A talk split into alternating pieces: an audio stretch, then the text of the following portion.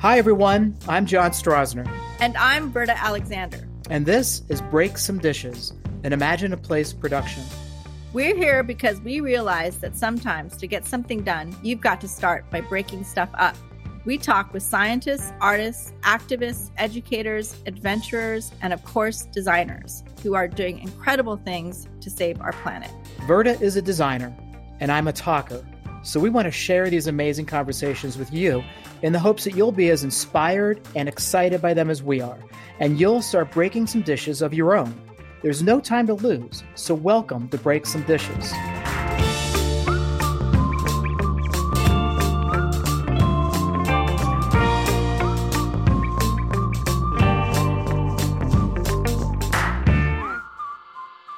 We are live and it is 2022 and tell tell our listeners this great news.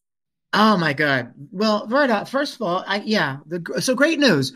We are collaborating with an amazing, uh, talented group. We are now, you may have heard if, if you follow Doug Shapiro and Imagine a Place Productions, but we are now podcasting under Imagine a Place Productions, right?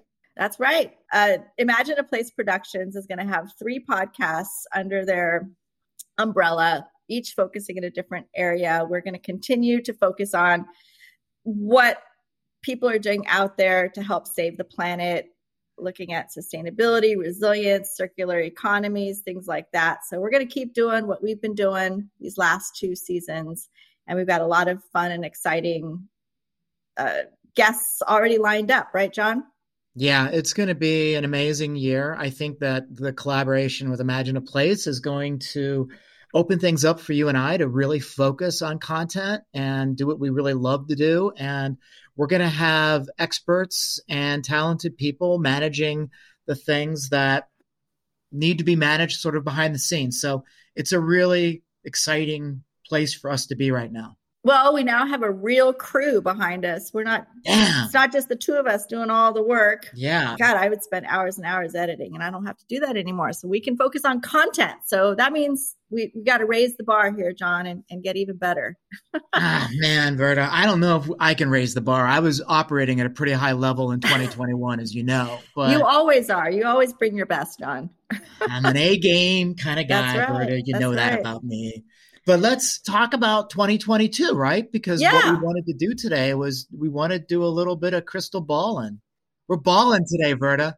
yeah let's talk a little bit and i thought you know we each sent we sent each other a few ideas but i wanted to start with something i didn't send you because you are in are you no miami right I am in Orlando right now at KBIS. yeah KBIS which is for our listeners that don't know what is KBIS It's a kitchen and bath interiors show.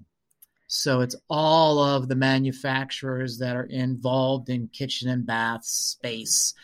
And they're all here, and all of the designers and everybody that is involved in kitchen and bath design. And so, you know, probably have about 50,000 people in Orlando this week.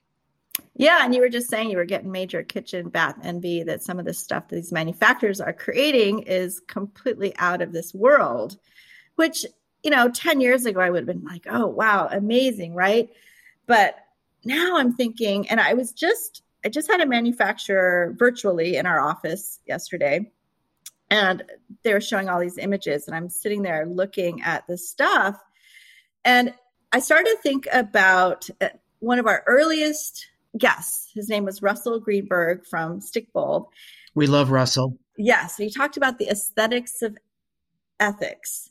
And I'm wondering if there is this reverse thing, like an anti aesthetic of things that are really unsustainable. Like I'm st- I start to get hives now if I see like exotic woods or um, chrome finishes or a lot of plastic or things like that. And I'm wondering if there might someday be a shift in our aesthetic. And I'm not saying that we should have an aesthetic of sustainability or regenerative design, like it's all coming from an eco farm and it all looks like it's made from hemp fabric or something like that. but I do think that there's something to be said about sustainability in general, right? It's been a practice that really hasn't considered aesthetics ever. And it you know it's always been about the environment and social factors and economic sustainability of all these other things. But you know i feel like how much farther could we take our designs if we truly incorporated this this new some sort of new aesthetic or or at least considered aesthetics? Yeah. And then you know and then trashed all this stuff that is so unenvironmentally friendly because it just doesn't look good in our minds anymore because it is so bad for the planet. It's my it's my pipe dream for 2022. Verda, so first of all, and you should have known this, you triggered me with you used the word plastic. So you you've already triggered me, and we're only a few minutes into this episode. But I want to tell you, I want to talk a little bit about plastic today in a whole different yeah. light. You're going to be very yeah. surprised by the 2022 John version. Why am I not surprised that the first thing you want to talk about is plastic, John? no, I'm so I can't help it. But you know, I'm going to tell you something. I I uh, had a lot of conversations over the last few days with manufacturers who traditionally have not had an environmental thread coursing through their brand narrative. And I can tell you this week, I'm seeing so much more of that. For example, Kohler is using scraps from their factory floor and processing them into this tile, which is amazing, beautiful. So, pre consumer recycled material that is now being repurposed and, and used as a, as a bathroom tile. Um, and they're talking about that, right? They're talking about water consumption, right? They're talking about low flow fixtures. So, there, you know, there is an environmental thread. But I want to tell you, you know, I agree with you. Our version of sustainable is is not sustainable. You know, our version of sustainability is not sustainable. So I think you're onto something with with you know the ethics of aesthetics. But yeah, I've been thinking about plastic too, and and I've been thinking a lot about ah. single use plastic and how all of a sudden there's every day I look around, there's some new use for single use plastic. Mm. I've been thinking a lot about these apps. Like I, now I have to order my, I have my Philz coffee right here. you uh-huh. have to ah. almost order your coffee on an app. Otherwise you wait so long because all these mobile orders are ahead of you. But guess yeah. what? Now you can't bring in your reusable mug no. anymore. And, no. and nobody's even talking about that.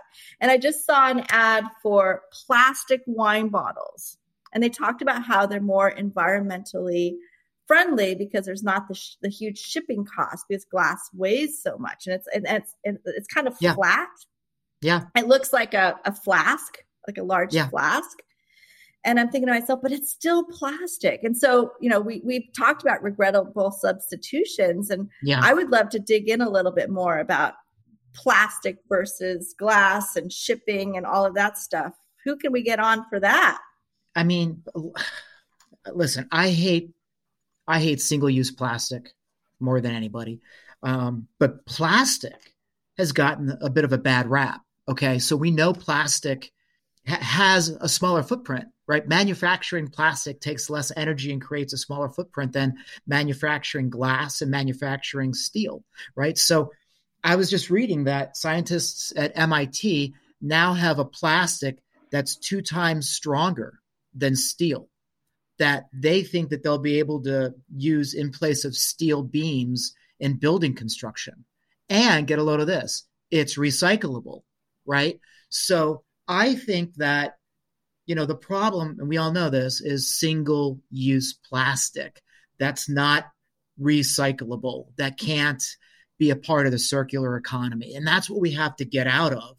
That's what's killing the planet. But plastic you know, we can't hate on plastic entirely. I can't believe what I'm hearing, John. You're pushing plastic now? What the heck? I'm, I know, man. For all our listeners that have been following us for the last listen, two seasons, I think listen, we're all Verda, like, our Verda, jaws you, dropped. you know, I had a near death experience this year already. I mean, you're lucky you've got me. I mean, I know that you feel blessed that I'm still here after my harrowing experience in Dallas, Texas, where I I suffered a severe bodily injury and had to go to the emergency room and you know I saw that light at the end of the tunnel and so now I feel like I'm a new man, you know, Verda?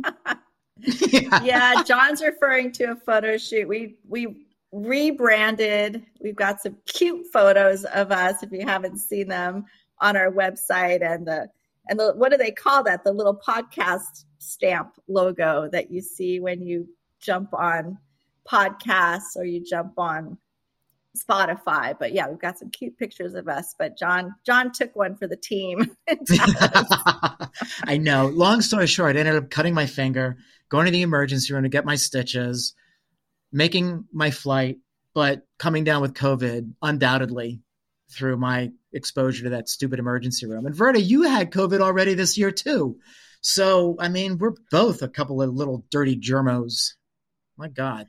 I think that everybody's just saying or everybody's just going to get it. I mean, it's like I didn't I didn't even I didn't even sneeze. I mean, I had zero symptoms. Yeah. Didn't well, even know I, I had it. Wouldn't have known I had it unless I had tested. Yeah. But anyways. Okay. Hey, back we to don't want we don't want to talk about COVID. COVID's over, right? Good God. There's Ugh, right where, so... where you are, COVID doesn't exist, right?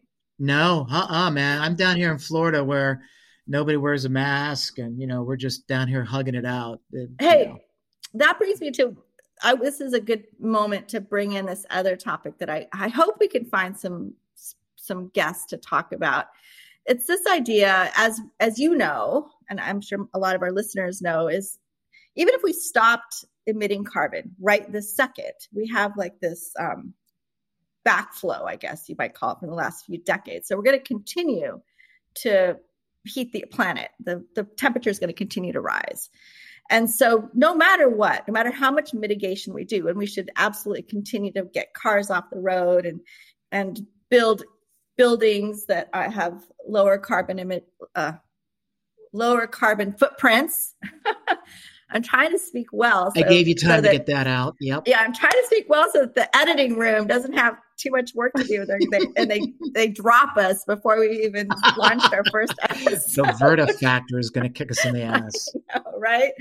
Um, so okay, so we absolutely have to continue to mitigate and find solutions, capture carbon. If we could just find some way to capture carbon, if science could just save us, right? Yeah. But regardless, we are still going to have to adapt to a, a, hotter planet, a planet that's more volatile.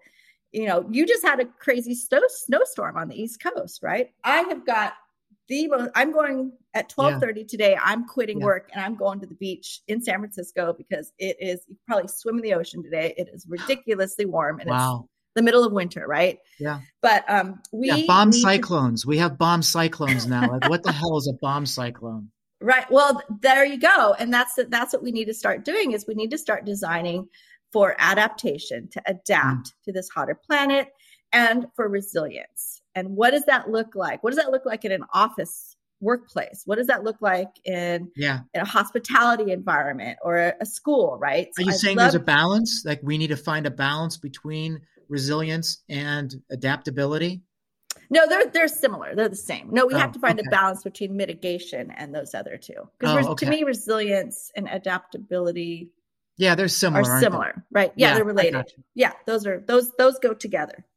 Yeah, no, you're right. You were using big words on me there, Verda. That's not sorry. Fair. So yeah, that would be one topic I'd love to explore, and then just top of mind right now, I'm obsessed with curling. By the way, I uh, watch I watched hard, Sweden. Hard, and- hard, hard, hard.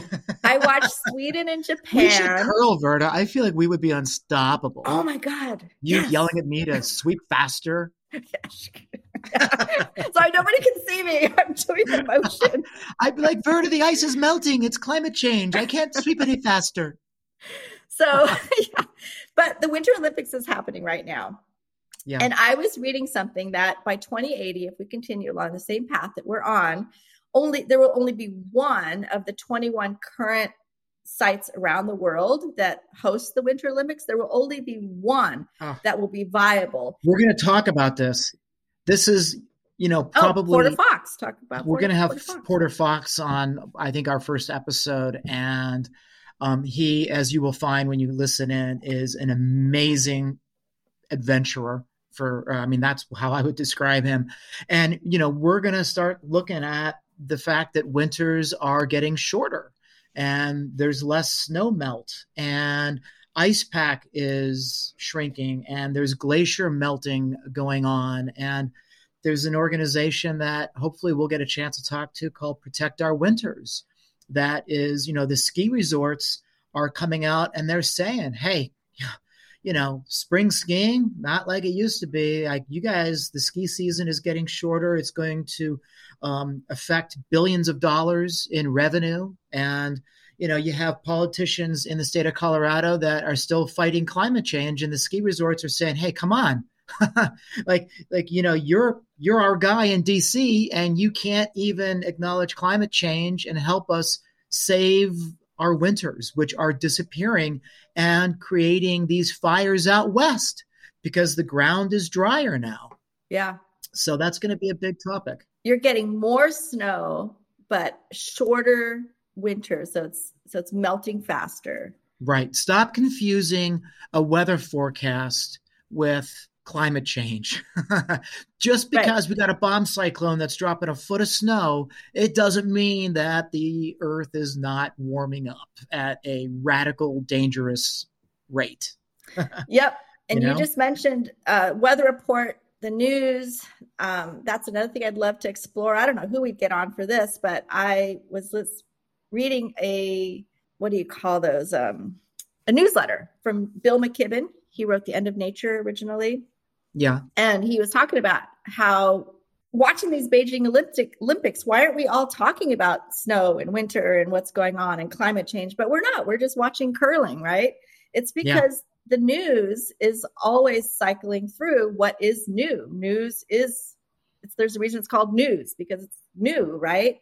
Yeah. And I would love to explore how can we how can we keep this top of mind? We have to keep every day we should all be doing something something mm-hmm. towards either reaching out to our to our state senator, writing a letter, recycling something, finding a way to to walk to work. We should all be doing something every single day, but it's hard to keep it top of mind. Verda, what's the holy trilogy of activism? It's activate your community, get regulation on your side, corporate responsibility. Right. Yeah. I think that's you know one of my favorite people was uh, is Auden Schendler who talked about corporate culpability. Right. Like you know we really have to start holding organizations responsible that are still using plastic sachets that are single use and are going to wind up in the ocean. So right. you know there's we just have to keep focused on on those areas and try to like you said, let's keep this. That's why we're doing this. You yeah. know, yeah, we're trying to keep this that's conversation on the top. Yeah, and that yeah, that's exactly why we're here. And it's the challenge is it's hard not to get too down. I know, yeah. John, you've had to have you've had to have a few interventions, interventions, and and prop me back up and get me out of my right. doldrums. You know, because the I, the future is not looking great, but but we're mm-hmm. human and we we we want to do everything we can right and i i would love to get somebody on here about self-care around around gosh cli- that's a, yeah that's a pretty cool climate, idea climate climate stress right i think how do you yeah it. yeah i mean, you know never never before have we all dealt with so much than as we have Anxiety. the last couple of years, you know. But yeah. I think, you know, something else that I think we're going to be hearing more of this year, Verda, is, and I want to talk a little bit about it, is is corporate reporting. Because mm-hmm. you know what's starting to drive me bananas is these companies that are oh yeah carbon neutral by 2030 carbon free by 2050 you know in 50 years we're going to do this in 30 years who the hell told them that that's how much time we have? Right. Right? And I, I think what we're seeing is we're seeing these goals and we're seeing these aspirations that companies share publicly that aren't centered around what needs to be done and by when, but right. instead they're centered around that company's timetable and that company's yep. schedule. And they expect us to embrace that and say, oh, you know, that's great that's great. In 50 years, you're going to be carbon neutral. Good for you.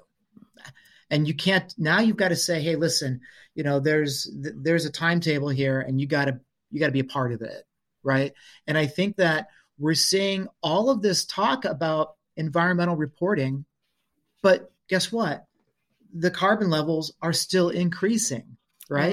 So we're going to talk to a guy this year, Verda, who has a lot to say about corporate reporting and mm-hmm. how legitimate a lot of these calculations are. And I think that that's something that we all need to start making ourselves more aware of. How are these companies measuring what they're doing? Because they're all using different formulas and different calculations yeah. and different standards. Yep. And it's all over the place right now. Yeah, absolutely. I think that's going to be great to take a deep dive into that. And to me, the related thing to corporate accountability is we need tools in order to be accountable. And we've had a few episodes in the last couple of seasons around mindful materials and some of the other tools that are available to interior designers. But I would like to dive into that a little bit more. I'm hoping that we'll have a carbon calculator specific to interior design sometime soon. And some of these pledges, we had a Avi from Metropolis Magazine talk about the pledge for positive impact. And that will have more teeth down the road when we can actually measure our progress and our success, right? Mm-hmm. So tools, looking at tools would be good. Who, who do you got in yeah. mind for that? You know, things that that are standard. We we can't allow people to make up their own reality anymore. Yeah. Right. Yeah. There you go. That's a, that's a great way to say it. I think we're going to be talking about fashion, Verda, and not just yeah. how good I look in this shirt right now. I mean, yeah. I'm talking fast fashion, right? Yep. I think that uh, we're actually going to have somebody on um, this year that is going to be uh, talking about sustainable fashion and how sustainable is it really because uh, the fashion industry's carbon impact ranges from 4% to 10% annually. So think about that. The fashion industry can contribute as much of, as 10% of the carbon that we have to deal with. That's that's massive, right? Um, shirt and shoe production has doubled doubled in the last 25 years, right? Three quarters of it Ugh. ends up burned or buried in landfills. So, you know, this idea of, I get it, you know, fashion, you know, it's, again, it's not sustainable like we think it is. And yeah, so we're yeah. going to be talking about that. Yeah. And we, we've had a few people in the past that were making soles of shoes out of algae or mushrooms or something like that. And I think it'll be really yeah. interesting to talk about what's truly sustainable. I just bought a sweater for my friend and um, got shipped from all the way from like Ireland, and it has a little QR code to like get to know the sheep. and I wonder, yeah, well, awesome. yeah, it's, it's sustainable, but I don't know how truly sustainable at a large scale is this stuff. I would love to take a deeper dive into all of that. Yeah, I mean, you know, I get it. There's there's a balance, right? It's all right. You know, none of us want to go around in the same clothing every single day. I mean, you Mm-mm. know, eventually you, you do want to buy a new shirt to feel good about yourself. It goes back to a little bit of mental wellness and mental health, right? Mm-hmm. But but you know, there's definitely I think an awareness. We we we you and I have an opportunity to create some awareness around fashion and what yeah. it's doing to the planet just so we hey listen yeah. we want our listeners to to learn you know and Absolutely. and at the same time not be too depressed but verda you know quickly i think electric vehicles um, are this is their year um, because if you watch advertising right now companies are advertising the hell out of their electric vehicles like never before the percentage of ad space now that car companies are giving their electric vehicles is, is off the hook. And some of it has to do with supply chain issues, right? But they're finally realizing that the electric vehicles are going to be a major I mean Ford I think all of their all of their line now has an electrical option, right? Yeah. Yeah, I'm I'm optimistically cautious about electric vehicles because it takes a lot of energy to produce Wait, wait. Wait, okay, did I say that backwards? Are, are, you optimistically cautious or are you cautiously optimistic? Because I, I, believe there's backwards. a difference. Yeah, I don't know which. I I'm I'm ner- let's just say I'm nervous about electric vehicles because it takes a lot of energy to produce an electric vehicle and there's yeah. a lot of little pieces and parts in there that are come that are rare earth materials that are hard to come by. Guess what? Those electric vehicles have a lot of in them. What? Oh yeah, plastic. Plastic. Plastic, plastic. Yeah. So that's another thing, right? Is that and I know you've said with if if we stop buying petroleum to run our vehicles, is the petroleum industry going to start really pushing plastic production? Yeah. Yeah. God, okay, let's stop talking about plastic. but but and and maybe stop talking about electric vehicles too but one last thing i think i think it brings us back to this idea that it's not just one approach we can't just all go out and buy brand new shiny electric cars we need to start using public transportation start riding bikes. Our cities need to transform to be more pedestrian and bike friendly. And you know it's it's it's a multi-pronged approach right? We have to look at it from many angles. Let's let's switch a little bit to talking about good design for good.